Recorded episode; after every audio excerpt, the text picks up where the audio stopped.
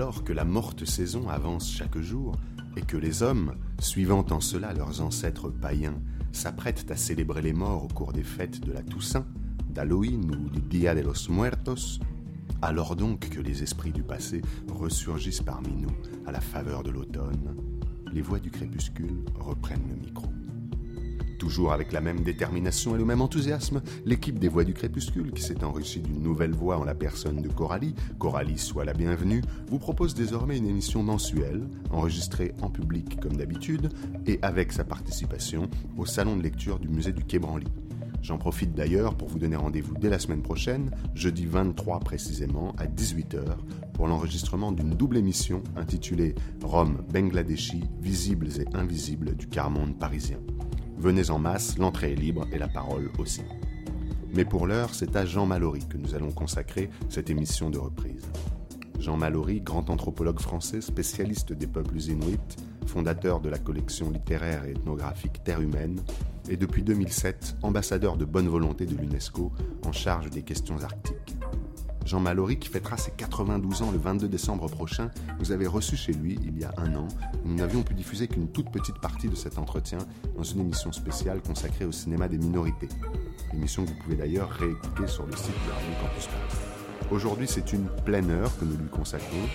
Vous allez pouvoir découvrir dans son style personnel et franc, sans langue de bois et plumes, l'itinéraire d'un homme d'exception, un nomade habité, comme il le dit lui-même, de force paléolithique, partout chez lui sur cette terre humaine, de l'Académie polaire de Russie à l'école des hautes études, en passant par le village inuit le plus nordique du monde, Tulé.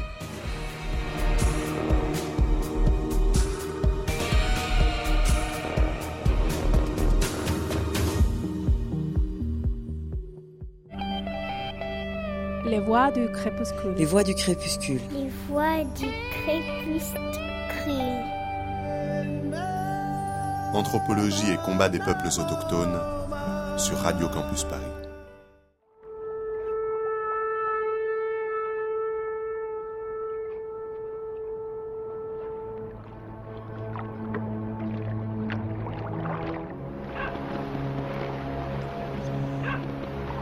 Je suis un, homme de la guerre euh, qui a très vite été réfractaire à euh, un affaissement du pays.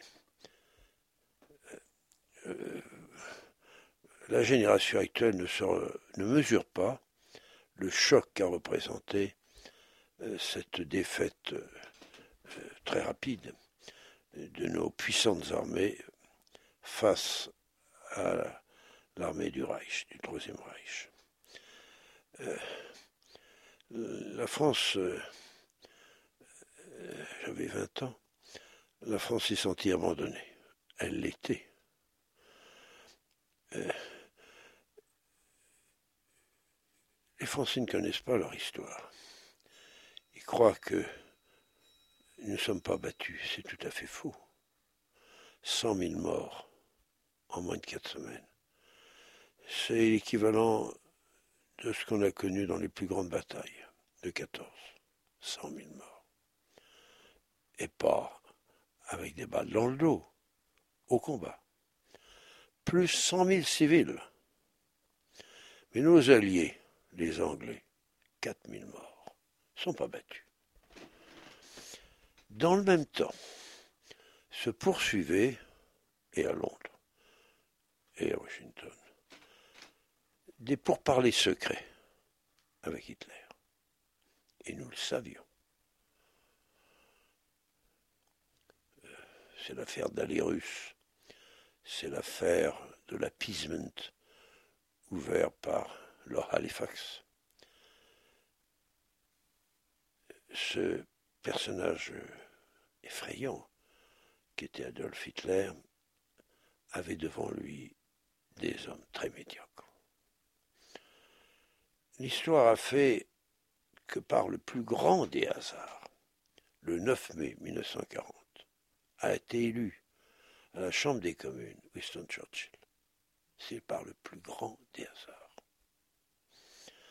Je me souviens encore des phrases d'un des députés, je crois que c'est Sir Richard Butler, évoquant une phrase de Shakespeare. Il est temps, monsieur le Premier. Il est temps. Partez C'était la chute de Neville Chamberlain. Et c'était Lord Halifax qui devait être son remplaçant. Mais l'histoire est mystérieuse. Du fond de l'histoire anglaise, c'est Churchill qui a été nommé. Oh, Churchill a été intraitable dans cette guerre. Il savait ce qu'était l'Allemagne. C'est pas l'Allemagne de 14, c'est pire. L'Allemagne de 14 a peu écrasé. C'est pire. C'est une philosophie effrayante. J'oserais-je dire satanique. Le nazisme. J'ai vécu cette époque.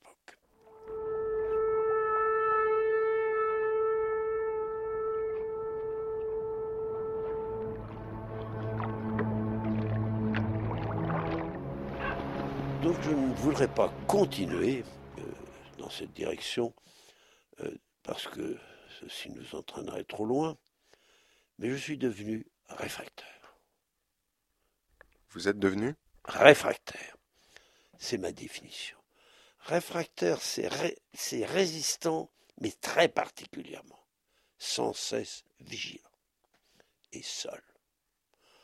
Dans ma famille, je suis seul.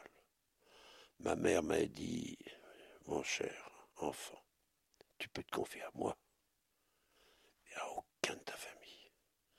C'était ça l'atmosphère. Vous êtes seul.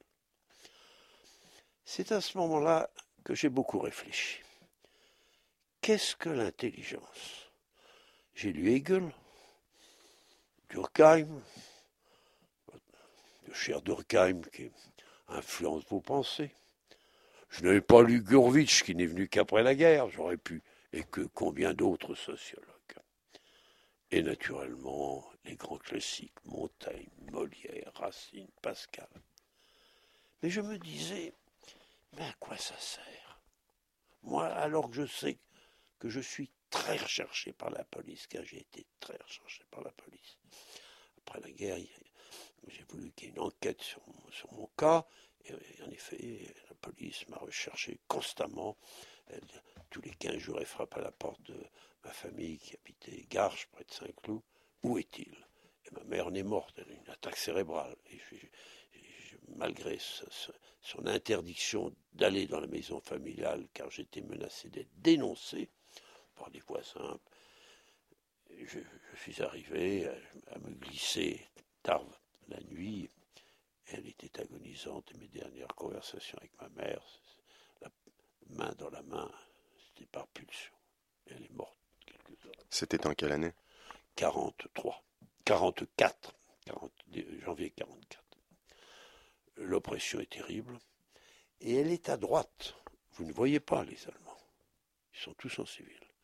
Les arrestations, c'est à 5 heures du matin. Et la vie continue. Il y a des théâtres, il y a des cinémas, un journal comme Je suis partout qui est totalement engagé dans la collaboration, 600 000 exemplaires. L'œuvre très largement diffusée. La Légion française contre le bolchevisme, ses drapeaux ont été bénis par le recteur de l'Institut catholique, le cardinal Baudrillard. Mais là, on se demande où est la tête Général de Gaulle. Mais il est loin. Nous sommes seuls. Et c'est alors que je me suis posé la question, mais à quoi servent les institutions? Qui dénonce ce déportation de 660 000 jeunes qui s'ajoute à 2 millions de prisonniers? Mais où cette horreur va-t-elle s'arrêter? Il y a eu un armistice, c'est pas pour euh, euh, piller, euh, humilier ce, grande nation et disons l'égorger peu à peu. Pas un mot des grands corps, cour de cassation, cour des comptes, l'académie française. Ai-je entendu la voix de Paul Valéry? De Paul Claudel qui était dans son château de Brangue Pas un mot. À quoi sert donc l'intelligence? Pourtant, un, de ceux avec qui vous avez collaboré, Lévi-Strauss, est lui aussi devenu académicien. Non, mais lui, il est à New York. Il n'est pas en France. Moi, je vous parle de ceux qui sont en France, qui sont au pouvoir. Pas un mot. Rien. Mes maîtres, Henri IV, auraient pu me serrer la main. Ils étaient décorés de la Légion d'honneur, avaient fait Verdun. Ils auraient pu me dire, Mallory, j'ai de la sympathie, beaucoup de sympathie pour vous, c'est dur. Vous ne passerez pas le concours, mais vous reviendrez. Pas un mot. Rien. Il n'y avait naturellement pas de radio dans ce lycée 4. J'étais interne, j'avais froid, j'avais faim. Je n'avais pas peur, je ne savais pas comment agir. J'ai essayé de gagner le Maroc en franchissant les Pyrénées, je n'y suis pas parvenu, et a commencé ma vie de résistant. Je viens vous, avez essayé, vous avez essayé de gagner le Maroc euh, seul mais Cette affaire a été ratée. C'est très difficile de trouver des réseaux, parce que deux sur trois sont corrompus. Et vous êtes seul. Et il faut bien se méfier avec qui vous parlez. J'ai un de mes camarades qui est devenu officier de la France libre. Il est parti de Toulon en Algérie. Il a été dénoncé par sa mère. C'est l'atmosphère en disant, mon petit, le maréchal, c'est mieux que toi. Et tu trahis le maréchal dans ses, affaires, ses négociations. C'est mauvais ce que tu fais. Donc j'ai réfléchi et j'ai décidé que si je changeais de domicile euh, toutes les trois semaines, que si je m'en sortais, honorablement, je reconstruirai ma pensée avec des primitifs. Et comme je suis d'une éducation janséniste, les plus durs, les plus rudes, ceux du pôle. Et comment en, en êtes-vous arrivé à penser, à reconstruire votre pensée avec les primitifs? Parce que je n'ai plus confiance dans ce qu'on appelle les hommes d'intelligence. Voyez les livres. À quoi ça sert? À quoi ça sert quand vous serez dans votre dernière seconde? Face à votre vérité Votre vie, et dans un instant ce sera la mort. C'est alors que vous mesurez qui vous êtes. J'ai connu ce moment. Si vous avez lu mon livre, c'est ce qu'on appelle passer de l'autre côté du miroir. Je l'ai vécu. Pourtant, vous dites, euh, vous dites cela, vous critiquez euh, le, livre d'une certaine façon, mais vous êtes un homme de livre, vous en avez écrit et vous en avez publié des dizaines. Mais peut-être, à 20 ans, était-on trop jeune Je ne peux pas vous le dire, mais ce temps de méditation qui a été mon temps de réfractaire, de réfractaire résistant, m'a fait comprendre la vanité de ces grands discours sur la liberté, sur l'intelligence, sur le pouvoir. C'est des phrases et les mots. Et pour être abreuvé de mots, les Français le sont. Parce qu'après, j'ai connu Sartre, l'existentialisme, le structuralisme, le communisme, etc. Pauvres Français, pauvres intellectuels parmi nos grands intellectuels libres. La plupart étaient maoïstes. Ils n'ont pas honte. Quand on a été indigne intellectuellement, c'est-à-dire se ralliant à des idées totalitaires, j'ai vécu, j'ai connu des zecs, c'est-à-dire des déportés en Sibérie. Vous savez que j'ai une grande vie, partie de ma vie, avec les Russes. Ils disaient, mais enfin, qu'est-ce que c'est que ces intelligences françaises qui soutiennent un régime d'oppression nous nous disions, nous, dans nos camps, j'étais dans la Tchoukotka, dans la Magadan, mais enfin, qu'est-ce que c'est? Ces hommes qui soutiennent un régime stalinien effrayant, qui, paraît-il, nous libère. Mais ça a existé. Jean-Paul Sartre, après son premier voyage en Union soviétique, accompagné de Simone de Beauvoir, déclaré J'ai enfin vu une terre de liberté. Mais enfin, c'est incroyable. C'est pour ça que je tiens à vous dire Méfiez-vous des hommes d'intelligence. Donc, euh, des primitifs. Remontez à l'amont de sa, pensée, l'anamnèse. C'est ce que j'ai vécu. Donc, euh, je, toute ma vie a été marquée par cette éducation lente que ces hommes qu'on appelle les mangeurs de chair crue, que l'on méprise en sociologie, en ethnologie à l'époque, et moi qui relevais de la confrérie des géographes, alors la géographie humaine les considère si peu qu'elle les laisse aux soins de ce tombeau qui était le musée de l'homme. Parce que ce sont des sociétés en voie de disparition, donc elles ne comptent pas. Donc euh, j'ai choisi ces hommes. J'ai découvert qu'ils avaient une pensée très élaborée. Qui plus est, qu'ils avaient un système d'organisation très complexe qui s'appelle l'anarcho-communalisme. Et peu à peu, j'ai compris parce que il me répétait Tu es jeune, mais tu ne sais même pas qui tu es. On va te l'apprendre.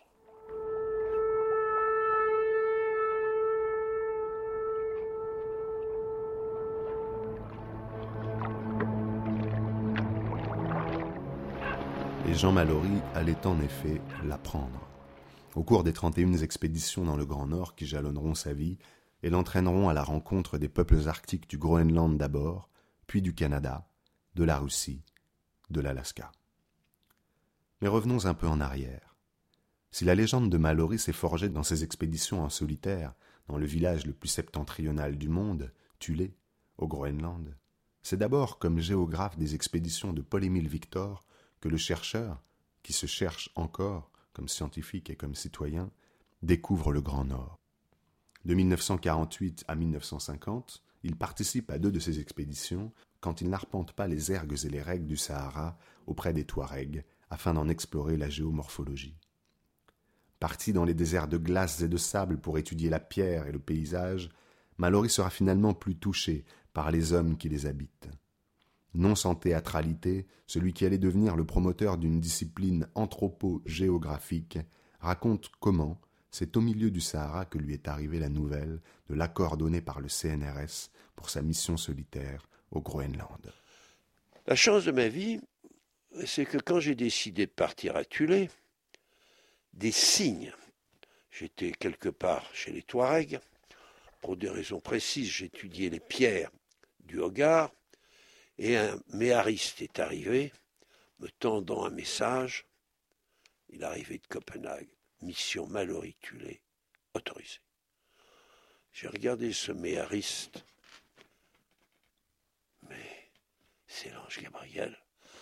La mission de Tulé permise. Je suis dans un décor à la Libelungen. Les montagnes bleues, un targui, un touareg, regard voilé, le, fils d'esclave qui s'appelait Mohamed, me regardant et moi me posant cette question. Vous savez que Tulé, c'est le mythe d'Apollon, c'est le mythe du Nord, le mythe sacré, les hyperboréens. Et je fais un signe au méhariste, tu vas. Il m'avait porté ce message venant d'un poste de télégraphie qui voulait m'informer très vite qu'en effet, cet espace qui était strictement interdit à tout occidental m'était ouvert. Mais dans la seconde, je me suis dit, le décor est trop théâtral. C'est un message. C'est un signe du destin. Je dois partir aussitôt. Il va arriver un drame à tuer je dois partir sans attendre. J'étais à ce moment-là un très jeune chercheur au CNRS, attaché de recherche. Et la bureaucratie du CNRS est telle que la mission étant décidée, il faut attendre un an. Je dis non, je n'attendrai pas. Il faut partir. Donc je suis parti sans attendre mes crédits.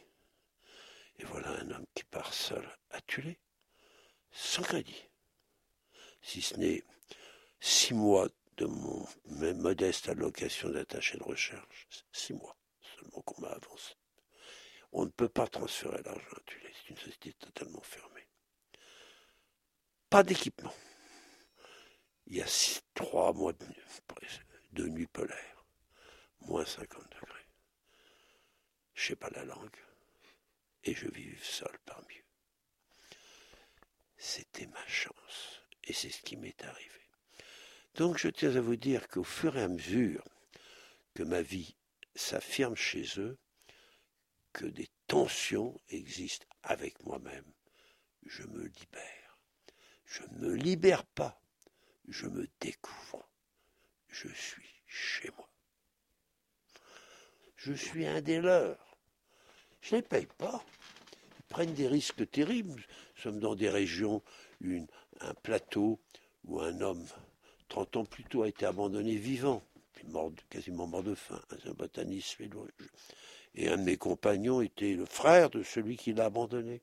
Je vis dans des régions tragiques. Mais peu à peu, ils veulent me faire saisir l'animisme inuit. Cet animisme est très complexe. Il a été ridiculisé d'abord par les missionnaires. C'est les sorciers, c'est des pensées d'ignorants. Puis par les hommes de raison. Votre maître, Auguste Comte. Pardonnez-moi. Et plus haut, Descartes. La raison. Je ne suis pas dans la déraison, je suis dans un autre univers. Dans un univers d'hommes qui font parler les pierres, qui font parler les esprits. Et qu'est-ce que c'est que les esprits? C'est les atomes. Ces atomes que je ne perçois pas, mais que eux perçoivent, et qui sont des forces de vie qui tiennent debout ce qu'on appelle par des structures moléculaires le monde, l'air, les pierres, la glace, tout ça, c'est irrigué par la vie, par l'énergie. Et ils en perçoivent de ces petites énergies qui se déplacent et qui tiennent ce tissu, cette toile d'araignée invisible, euh, active. Est-ce que, est que, vous diriez donc que vous êtes devenu animiste dès votre rencontre avec les Inuits de Tulé Au bout de 60 ans, je peux dire, devenu confucéen, je suis animiste. Alors vous direz, c'est incroyable. Du tout. Je viens de vous dire que, je crois que c'est ce que dit Spinoza, mais que dit tout Einstein, je viens de découvrir que la nature est divine.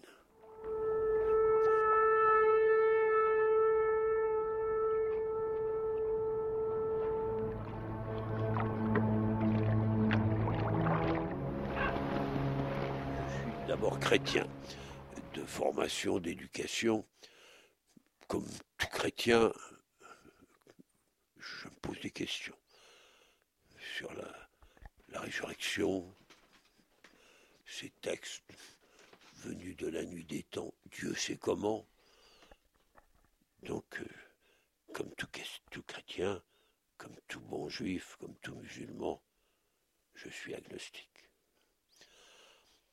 Mais il y a l'invisible, a la mort.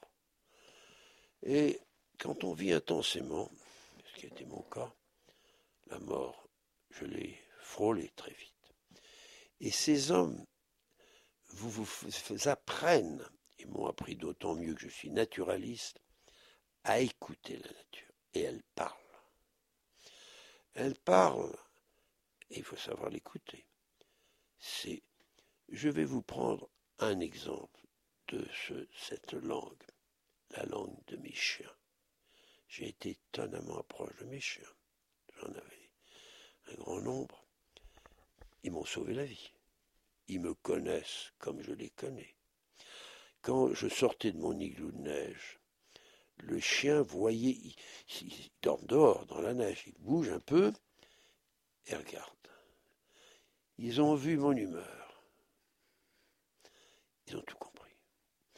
Alors, il y a les, il homos chez eux. Alors, il, y en a un qui m'approche roule un peu les mécaniques, ou au contraire s'approche du flanc, l'autre qui est très fier.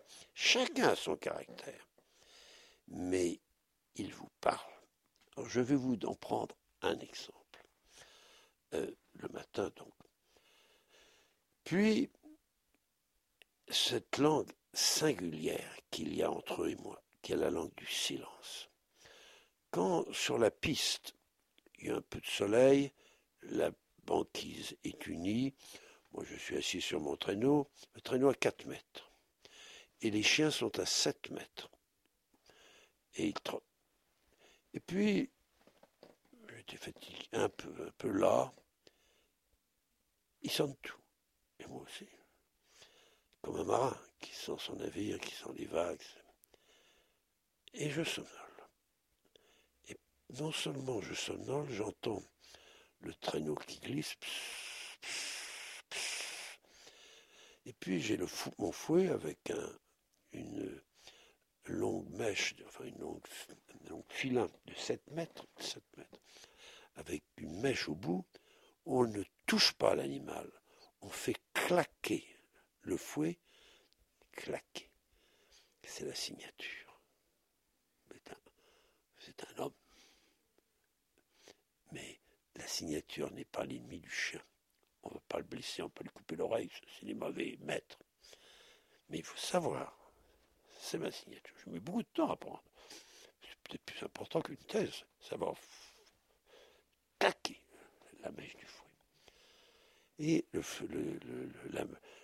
le, filin, vous, vous mettez la manche de votre fouet sur le, sur, sur le, sur haut de la cuisse, puis le filin sur la neige, et vous endormez. Et là, que se passe-t-il? Un orgasme. Ailleurs. Les chiens changent immédiatement le rythme. Pour ne pas le rompre, ils marchent l'amble, lente. Dure une minute, deux minutes, puis c'est fini. Et là, ils l'ont compris. Ils bougent les oreilles, on t'a fait plaisir. Ils bougent la queue qui parle beaucoup. Ils m'ont fait une grâce.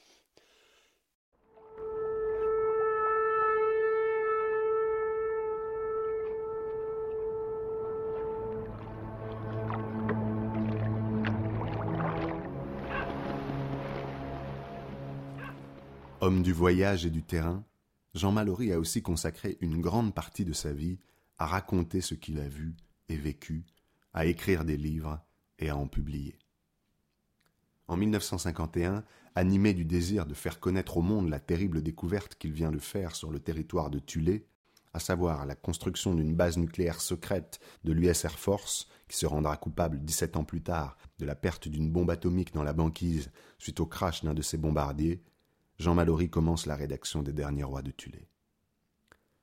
Ce récit ethnographique est aussi un recueil de dessins, de photographies et un manifeste pour la compréhension du destin tragique des peuples qu'on disait alors primitifs, mais qu'aujourd'hui Mallory préfère appeler racines. Peuple racine. Ce récit deviendra le premier tome de la collection Terre humaine, dont voici maintenant l'histoire de la naissance. Disait Lévi-Strauss, le monde a commencé sans l'homme et s'achèvera sans lui. Je vous remercie de bien savoir la loi du maître. Nous étions très liés. Il m'enviait des primitifs. Ce que je vous ai dit, le revenant, c'est ce qu'il aurait souhaité, mais ça lui était impossible. Il a expliqué dans Trisotropique, livre que je lui ai fait écrire. Il m'a dit même dans une dédicace, à Jean Mallory, qui je suis obligé de m'avoir obligé à écrire ce livre. Il était, quand je l'ai rencontré, que je crée cette collection, et je cherchais des compagnons. Aucun ne me plaisait. Tout ce que je voyais, les collègues, les, écrits de gens de, voyageurs, j'aime pas ça. L'ethnologue, le, le Pierre tout ça me me paraissait détestable. Le, mémoire du vieux, du, vieux, du vieux paysan, enfin tout ça me paraissait très mauvais. Et j'ai vu, euh, je n'avais pas de bureau, j'étais dans l'illustre maison plomb, où on découvrait bah, les mémoires du maréchal Foch, euh, les mémoires du Poincaré, Julien Green, Maurice Barrès. moi j'avais créé cette collection et on m'avait demandé j'avais un directeur littéraire tout à fait extraordinaire. Enfin, où est le projet? Je lui dis, c'est les derniers rois de Tulé. Oui, mais où est le manuscrit? En route. Mais si vous ne, vous ne voulez pas, oh, oh, nous voulons les derniers rois de Tulé, que j'avais dans ma tête, mais n'était pas terminé. Alors moi, je vais ailleurs. Mais moi, si vous le permettez, je veux abattre le privilège de Gallimard. Gallimard, c'est très classique. Il y a une collection qui s'appelle L'espèce humaine, pardonnez-moi. Géographie humaine, pardonnez-moi. Gallimard n'avaient pas fait sa mutation, qu'ils doivent en grande partie à Queneau, mais aussi à mon ami Pierre Nora. Et moi, je voulais donc créer un autre mouvement, Terre humaine. Donc il va se passer un moment extraordinaire de ma vie, qui est de ces moments étranges. On me dit, bah, écoutez, vous allez passer dans le, comité littéraire de Plomb pour présenter votre projet. On veut bien les rois de Tulé, mais vous ne voulez qu'on publie les rois de Tulé que s'il y a une collection Terre humaine. Mais Terre humaine, euh, où sont les livres? Je lui dis, dans ma tête. Donc je passe devant le grand conseil qu'à 70 ans d'âge. Et chaque fois qu'ils parlent, ils mettent leur sonotone. Dès que je parle, ils le retirent. Alors, euh, on ne peut pas dire qu'on soit très bien compris, mais ma ligne directrice était la suivante. Vous voulez, le projet, il est dans ma tête. C'est des personnalités de tout premier plan que je, je vais rencontrer. Ça peut être un sauvage, ça peut être un grand philosophe, ça peut être un braqueur de banque, ça peut être un défroqué, ça peut être un révolutionnaire, ça peut être un honnête homme. Et il fera vivre à travers sa vie, où il se compromet, la dramaturgie d'une société. C'est du Balzac en vécu. Il me faut donc trouver cet homme. Et je vais vous le trouver. Donc, faites-moi un contrat. Trois ans. Si je n'ai pas trouvé ces hommes, adieu. Donc il fallait me trouver le numéro 2. J'avais installé mon bureau au premier étage des presses universitaires de France qui avait une librairie, place de la Sorbonne. Au premier étage, pas un client je m'y installe et je prends les livres les uns après les autres, euh, Les Pygmées par euh, Paul Marchand, euh, mes, sensations chez les vainés tahitiennes, la désolation. Et soudain, je tombe sur une édition des études des américanistes. il y a écrit les structures sociales et familiales des Indiens nambiquois. C'est un livre papier un peu jauni, euh, c'est, le papier jaunissait à l'époque, euh, il n'est pas à peine broché, je le prends et je commence à dire oh, comme l'homme s'ennuie. Oh, nous avons vu. De majesté, c'était l'époque, on parlait ainsi. Euh, les structures, le, distance. Ce texte n'est pas de lui, c'est en grande partie sa compagne, sa femme, qui a fait l'ethnographie. Mais il y a les photographies. Un choc. Dans la seconde, j'ai dit c'est mon frère. Il a compris ce qu'est la liberté de ces peuples anarcho-communalistes, ces peuples qui parlent avec les oiseaux, il le sait. Et c'est ainsi que le soir même je lui écrivais, je vous ai rencontré, Il m'a dit rencontrons-nous. Je l'ai vu. Et là, il m'a dit c'est un homme de théâtre. Jean Mallory, terre humaine, c'est grand, un grand projet. Mais je suis un homme fini. comment fini?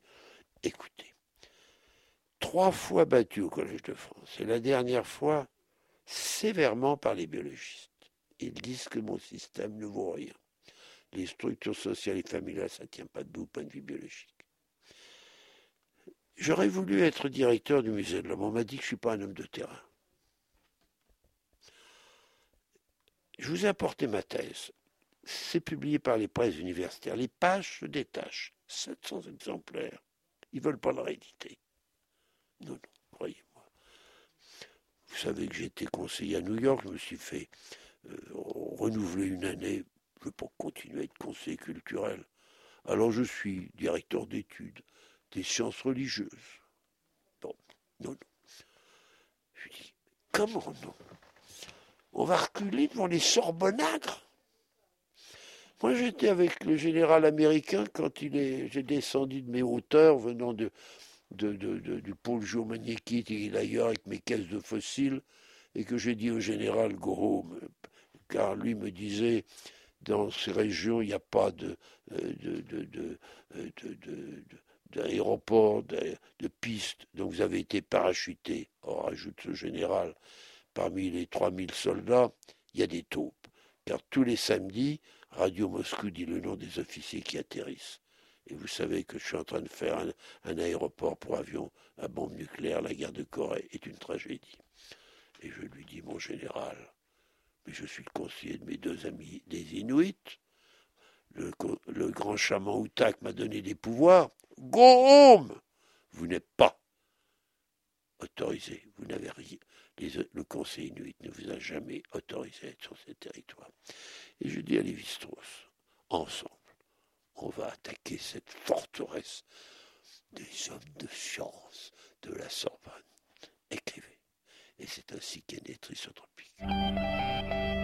Les voix du crépuscule. Les voix du crépuscule. Les voix du crépuscule. Anthropologie et combat des peuples autochtones sur Radio Campus Paris. Vous avez mené donc 31 expéditions euh, étalées sur des décennies, sur 50 euh, ans euh, à peu près. Et, je n'ai pas cessé. Vous n'avez pas cessé. Je, je vais partir. Vous allez venir avec moi. Radio Campus, nous allons le faire entendre à Saint-Pétersbourg. Ah oui, nous, aimerions, nous, aimerions, bien Radio Campus Paris, mais euh, ils vont organiser ça comme un tapis magique.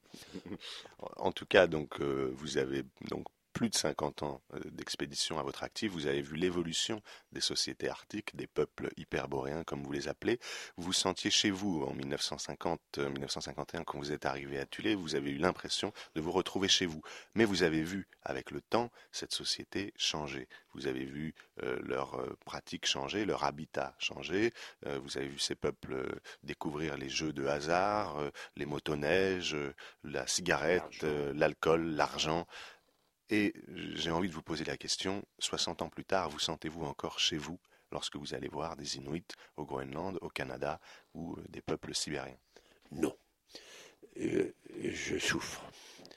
Euh, j'ai été conseiller de tous ces gouvernements. J'ai été conseiller du gouvernement danois, j'en ai voulu beaucoup au gouvernement danois d'avoir permis aux Américains d'installer une base qui s'est traduite par le désastre que vous savez le 19 janvier 68. J'ai lutté toute ma vie contre cette base. Cette base est en place, elle, y sera toujours. C'est la plus grande base euh, militaire dans euh, le nord. Euh, elle est là et pour toujours. Donc, côtoie une société traditionnelle qui n'a guère changé, apparemment, celle des Inuits, ils sont près de 1000, ils n'ont pas disparu physiquement, mais moralement, ils se posent une question. Ils sont toujours à Surapalouk, pour, pour clarifier les choses pour nos auditeurs qui sont un profanes.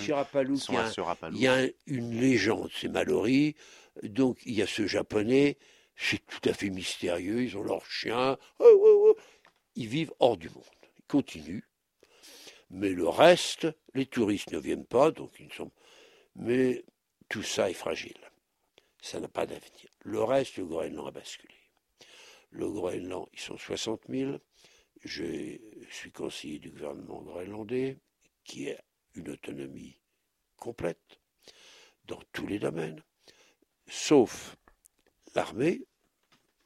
L'armée groenlandaise n'est même pas considérable. Et les affaires étrangères. Et compte tenu de cette relative autonomie, le Trésor danois donne la moitié du budget. Mais les Groenlandais, mus par un instinct indépendantiste, veulent être totalement indépendants. Et par conséquent, ont besoin de crédit.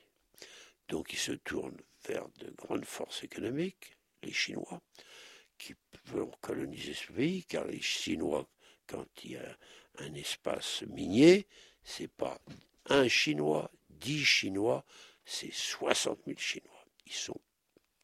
Donc c'est pas euh, l'infiltration, c'est la submersion. Ils sont autant que les Inuits. Autant. Aujourd'hui. Ah, les Chinois, ils ne sont pas encore en place, mais c'est la route qu'ils vont prendre. Et c'est ce qu'ils veulent. Ils ne se rendent pas compte du péril. L'Alaska, c'est ce qui est arrivé. J'ai joué un, un, rôle important en Alaska, car j'ai été le conseiller euh, du, d'une université qui a été créée dans le nord de l'Alaska, Inupiat d'université à Point Barrow, qui était un échec. Euh, c'est très difficile de, faire passer ces peuples euh, de tradition, de chasse, même si ça veut dire écrire, à, à l'esprit universitaire. Ça n'a pas fonctionné. Et l'Alaska, maintenant, est à 90% des Blancs. Vous avez vu cette candidate aux élections euh, euh, présidentielles, voilà, c'est voilà l'Alaskien. Il est blanc, il est maître, il chasse, et pas de détails, pétrole, pétrole, pétrole. Canada, c'est pratiquement euh, du pareil au même. Je suis l'architecte de Nunavik. Nunavik, c'est le nord du Québec, c'est moi l'architecte. Il y avait un accord euh, réalisé par Général de Gaulle avec le Premier ministre Daniel Johnson. Nous étions leurs conseillers, j'ai été le secrétaire général du programme. Et euh, nous avons beaucoup travaillé, j'ai pris des, personnages d'élite de l'OCDE, d'économistes, de grands messieurs d'éducation. Nous avons fait tout un programme pour qu'il soit très largement autonome. C'est un grand territoire qui s'appelle Nunavik au nord du Québec. Et quelles sont les populations qui y vivent? Ils sont 10 000. Mais l'inconvénient, c'est. Des Algonquins, des. Non, c'est des Inuits. Des Inuits. Que des Inuits. Et euh, il y a Nunavut aussi, c'est une autre politique. Mais tout ça, est, et, c'est très bien. Mais c'est qu'il y a la montée vers le nord, il y a du pétrole. C'est des géologues, c'est pas dix géologues, c'est 100 géologues, 1000 géologues. Donc c'est la submersion. Donc, comme le gouvernement fédéral, qui s'appelle Ken Harper, il est pro-mine. Et on vient, c'est Total du reste qui a le, contrat pour les schistes bitumineux qui sont dramatiquement euh, euh, polluants. On a donné le pouvoir, ils vont le faire. Donc on ne va pas regarder euh, le sort de ces 40 000 Esquimaux. Leur sort est scellé. Groenland, je viens de vous le dire. Mais il se trouve que mes amis russes, de longue date, ont toujours été attachés à ma personne. C'est étrange, je vous ai évoqué euh, cette rencontre avec euh, le président Gorbatchev, Dimitri est l'académicien qui était son conseiller. Extraordinaire, je crois que mon cas est unique, je suis mis à la tête d'une expédition qui est semi-politique, euh, qui est du Gosplan, et la pensée du Politburo, Jean Mallory, vous avez l'expérience du Danemark, vous avez l'expérience du Canada, l'impression de l'Alaska notre politique est-elle bonne? C'était le programme que j'avais. comme je vous l'ai dit, j'ai dit, euh, je n'ai pas terminé ce que j'avais à dire à l'école du parti. Oui, sur le plan économique. Non, sur le plan, euh, euh, de la politique. Et parce que j'ai baissé la voix dans mon, mon discours, dans cette grande enceinte, j'ai dit, mes amis, je me dis Tovarich, mes amis, peut-être que des oreilles nous écoutent. Je vais baisser la voix. Oui, peut-être pouvez-vous le répéter avec en haussant un petit peu la voix juste pour nos Je le auditeurs. répète, je suis dans une grande enceinte, je suis à l'école du parti. Je suis porté par ma propre théâtralité, il faut être présent. Je n'ai pas de notes, mais je parle, tout est enregistré. Et c'est- tout est dans Humoc, collection Terre humaine, c'est le dernier tome. Au saut de l'histoire mythique des Inuits. Tchoukotka. Je dis mes amis, nous sommes d'accord sur le plan socialiste des prix. Mais je vais baisser la voix, car peut-être des oreilles nous écoutent. Et je baisse la voix. Lénine s'est peut-être trompé. Silence glacé. J'ajoute. Je travaille avec la Nauk Academy à l'Académie des sciences. Un scientifique ne peut pas démontrer que Dieu existe. Dieu n'est pas expérimental, mais le contraire non plus. Au nom du marxisme dialectique léniniste athée et la doctrine officielle, vous avez pourchassé les chameaux, vous les avez ridiculisés, vous les avez emprisonnés, vous les avez fusillés. Les chamans des peuples Nénets, des peuples Tchouktch. Tout ça a été pourchassé, humilié. C'est un crime contre la science. Tout ethnologue sait que la colonne vertébrale de ces peuples, c'est les esprits. C'est le chamanisme qui est une pensée compliquée. Si vous cassez cette doctrine, vous les rassez, vous les brisez et vous les détruisez. Or, la fédération de la Russie est une fédération qui cherche à faire avancer chaque peuple à son rythme. C'est l'esprit même de la volonté de Lénine en créant ce qu'on appelle la fédération, l'Union république socialiste soviétique, c'est-à-dire ce qui n'est pas, ne sera pas la prison des peuples. Alors il faut aller dans cet esprit. Et c'est après mon discours que il a été décidé de me faire revenir une fois à Paris pour me dire nous sommes, après consultation des plus hautes autorités, décidés à vous suivre. Nous créerons une école des cadres. Une école des cadres comme vous le souhaitez, c'est-à-dire dans l'esprit de ces peuples. Et c'est ainsi que, en 1900, fin 90, a été créé ce qui va devenir en 94 l'Académie polaire d'État. C'est tout à fait extraordinaire. C'est l'école des cadres de tous les peuples du Nord, sibériens. Et dans cette école, le chamanisme est reconnu. Tout est accepté. Tout est ouvert. C'est l'esprit de la perestroïka et de la glasnost. En liaison avec la science, l'ethnographie, absolument, c'est enseigné, mes livres sont traduits, tout est ouvert. Il y a cet organisme est puissant. J'ai 20 000 mètres carrés de bâtiment. J'ai 1600 élèves. Il y a euh, une tour universitaire, parce qu'il faut que les, les élèves viennent de ces régions lointaines, désignés par les régions, qu'ils aient une bourse. C'est un an, deux ans, trois ans d'études. Tous, après succès, obtiennent un poste. Et mon but, le but, je suis président d'honneur à vie et fondateur. Et le but, c'est que les préfets, sous-préfets, sont autochtones. Mais nous avons ajouté aussi les Russes qui habitent le Nord, qui pour moi sont des Russiens du Nord, afin qu'il y ait une fraternité. Le grand problème aujourd'hui, et je viens, j'en ai la confirmation, c'est d'aller de l'avant, car il y a du pétrole, il y a les oligarques, il y a ce développement prodigieux de la Sibérie, qui dû au minéral, au pétrole, à tous ces fleuves souvent pollués. Que faire? Ces peuples sont à l'écart, ils ne le resteront pas. Que faire? Il faut une doctrine. Et à Strasbourg, j'ai été invité, et je vous remettrai euh, le texte le plus tôt possible de mon discours devant le maire de Strasbourg, on appelle l'appel de Strasbourg, lorsqu'on m'a remis la grande médaille de la ville. C'est très rare.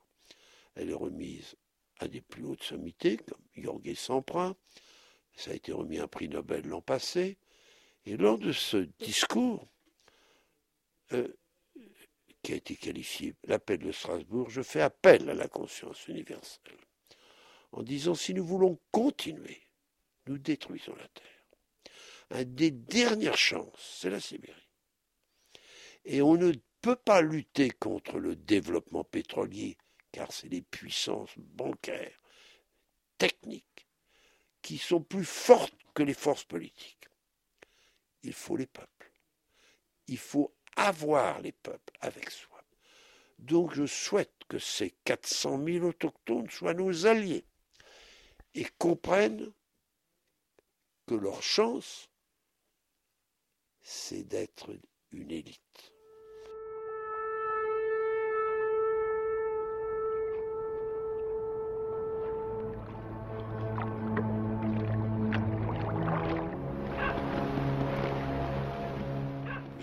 À la Bibliothèque nationale et j'aimerais que vous rappeliez, s'il vous plaît, euh, la grande réunion que j'ai eue, que nous avons eue à la Bibliothèque nationale de France, avec le département des manuscrits. Au cours de cette réunion, et qui est relatée dans le numéro 45 du bulletin de la Bibliothèque nationale de France, qui est très bien fait, je ne regrette pas vous le montrer, je viens de le donner à une personne qui est en train de préparer une BD sur ma vie, qui d'ailleurs sera passionnante, de la BD. Et au cours de cette réunion, et on pourra terminer sur ce sujet, euh, je voyais toutes les qui rassemblaient toutes les bibliothèques, quelle des rapaces. Elle disait voulons les carnets de terrain de tous les euh, ethnologues. Les carnets de terrain, les carnets de terrain. Alors, euh, je dois dire que ça m'a un peu agacé, j'ai pris la parole. Et j'ai dit Écoutez, ça n'a pas de sens tout ce que vous demandez. Parce que je suis à la Bibliothèque nationale de France, et ces tendances françaises à dispersion, alors on va voir le manuscrit d'un tel à, à Dax, puis l'autre à Mont-de-Marsan, il y a la Bibliothèque nationale de France. Mais il y a un point qu'il faut rappeler à la Bibliothèque nationale de France. Elle a des devoirs. Elle a des devoirs vis-à-vis de qui? Mais de ces messieurs qui ont les carnets. Et en général, c'est des personnes âgées. Ce sont des seniors. Un seigneur, c'est une espèce très particulière que vous connaissez mal. Et moi, je la connais. Parce que c'est mon âge, c'est moi. En général, ils sont malheureux. Parce qu'ils ont vieilli. Leur femme est peut-être morte. Les enfants n'ont peut-être pas tous réussi. Ils sont impécunieux. Alors il y a les manuscrits. Alors les manuscrits, pardonnez-moi, à l'hôtel du Ruau, ça a une valeur. Foucault, que j'ai connu, ah, on a retrouvé son manuscrit avec euh, près de de ses amis. La BNF l'a acheté 3 millions d'euros. Vais-je vendre mes propres séminaires les uns après les autres? C'est une grande question. Alors, je propose de créer une commission sur les manuscrits des seniors et je mets au vote l'élection du président, j'ai été élu à l'unanimité président de la commission des seniors avec manuscrits. Et c'est une grande question, car il faut, avant qu'ils disparaissent, peut-être qu'ils les commentent. Ce serait passionnant que le manuscrit soit commenté, qu'ils disent oui, non. Euh, imaginez qu'on ait eu les commentaires de France Kafka euh, sur ces manuscrits. Euh, enfin bref, vous avez par exemple euh, contacté Claude Lévi-Strauss au moment. Non? Chacun. Je, je prendrai probablement. Je vais te poser la même question parce que je dis moi-même, je suis très sollicité. Je sais que le Bibliothèque de France voudrait. Mais je n'ai pas choisi encore. Ce sera peut-être Muséum d'histoire naturelle, peut-être la Bibliothèque Lénine, peut-être la Bibliothèque d'Oxford. Je suis libre.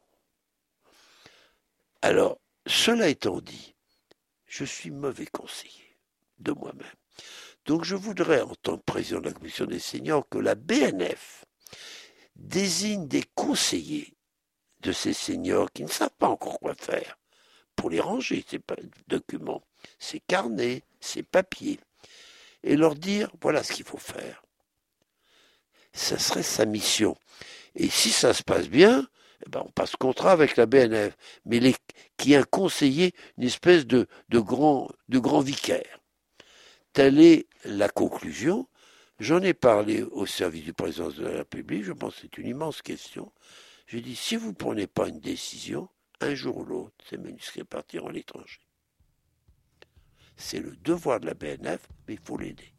Parce que c'est une grande administration. Ça pourrait être le musée du Quai Branly, mais c'est plus grave que les peuples sur les peuples C'est tout manuscrit de seniors scientifiques. Je vous remercie de m'avoir donné la parole. Allez, bonne soirée.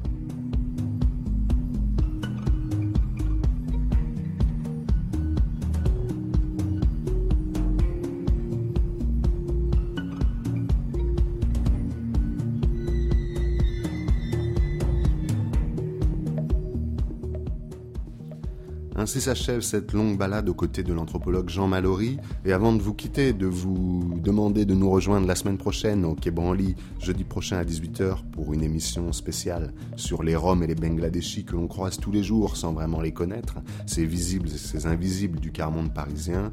Avant de vous quitter donc et de vous laisser dans les bras acoustiques d'amplitude, je voudrais vous parler d'un événement qui a lieu demain. Il s'agit de Sciences en Marche, une manifestation exceptionnelle, très importante de scientifiques, chercheurs, euh, travailleurs du secteur de la recherche euh, en colère, en colère contre le manque de financement, contre la précarité qui, s'installant dans la durée, devient un précariat.